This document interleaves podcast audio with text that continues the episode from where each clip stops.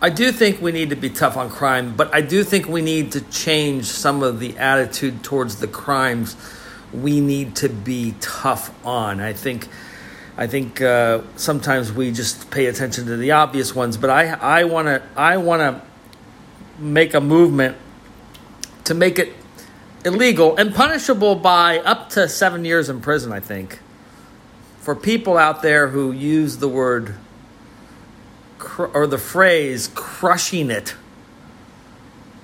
He's crushing it. She's crushing it. I'm crushing it. Anybody using those phrases, I think they should go straight to jail for seven years. I don't even think you need a jury trial on this. I think all you need is a recording of them saying, I'm crushing it in a way where they're referring to something that they're doing, not like I just did there. I mean, I shouldn't go to jail for talking about sending people to jail for I'm crushing it.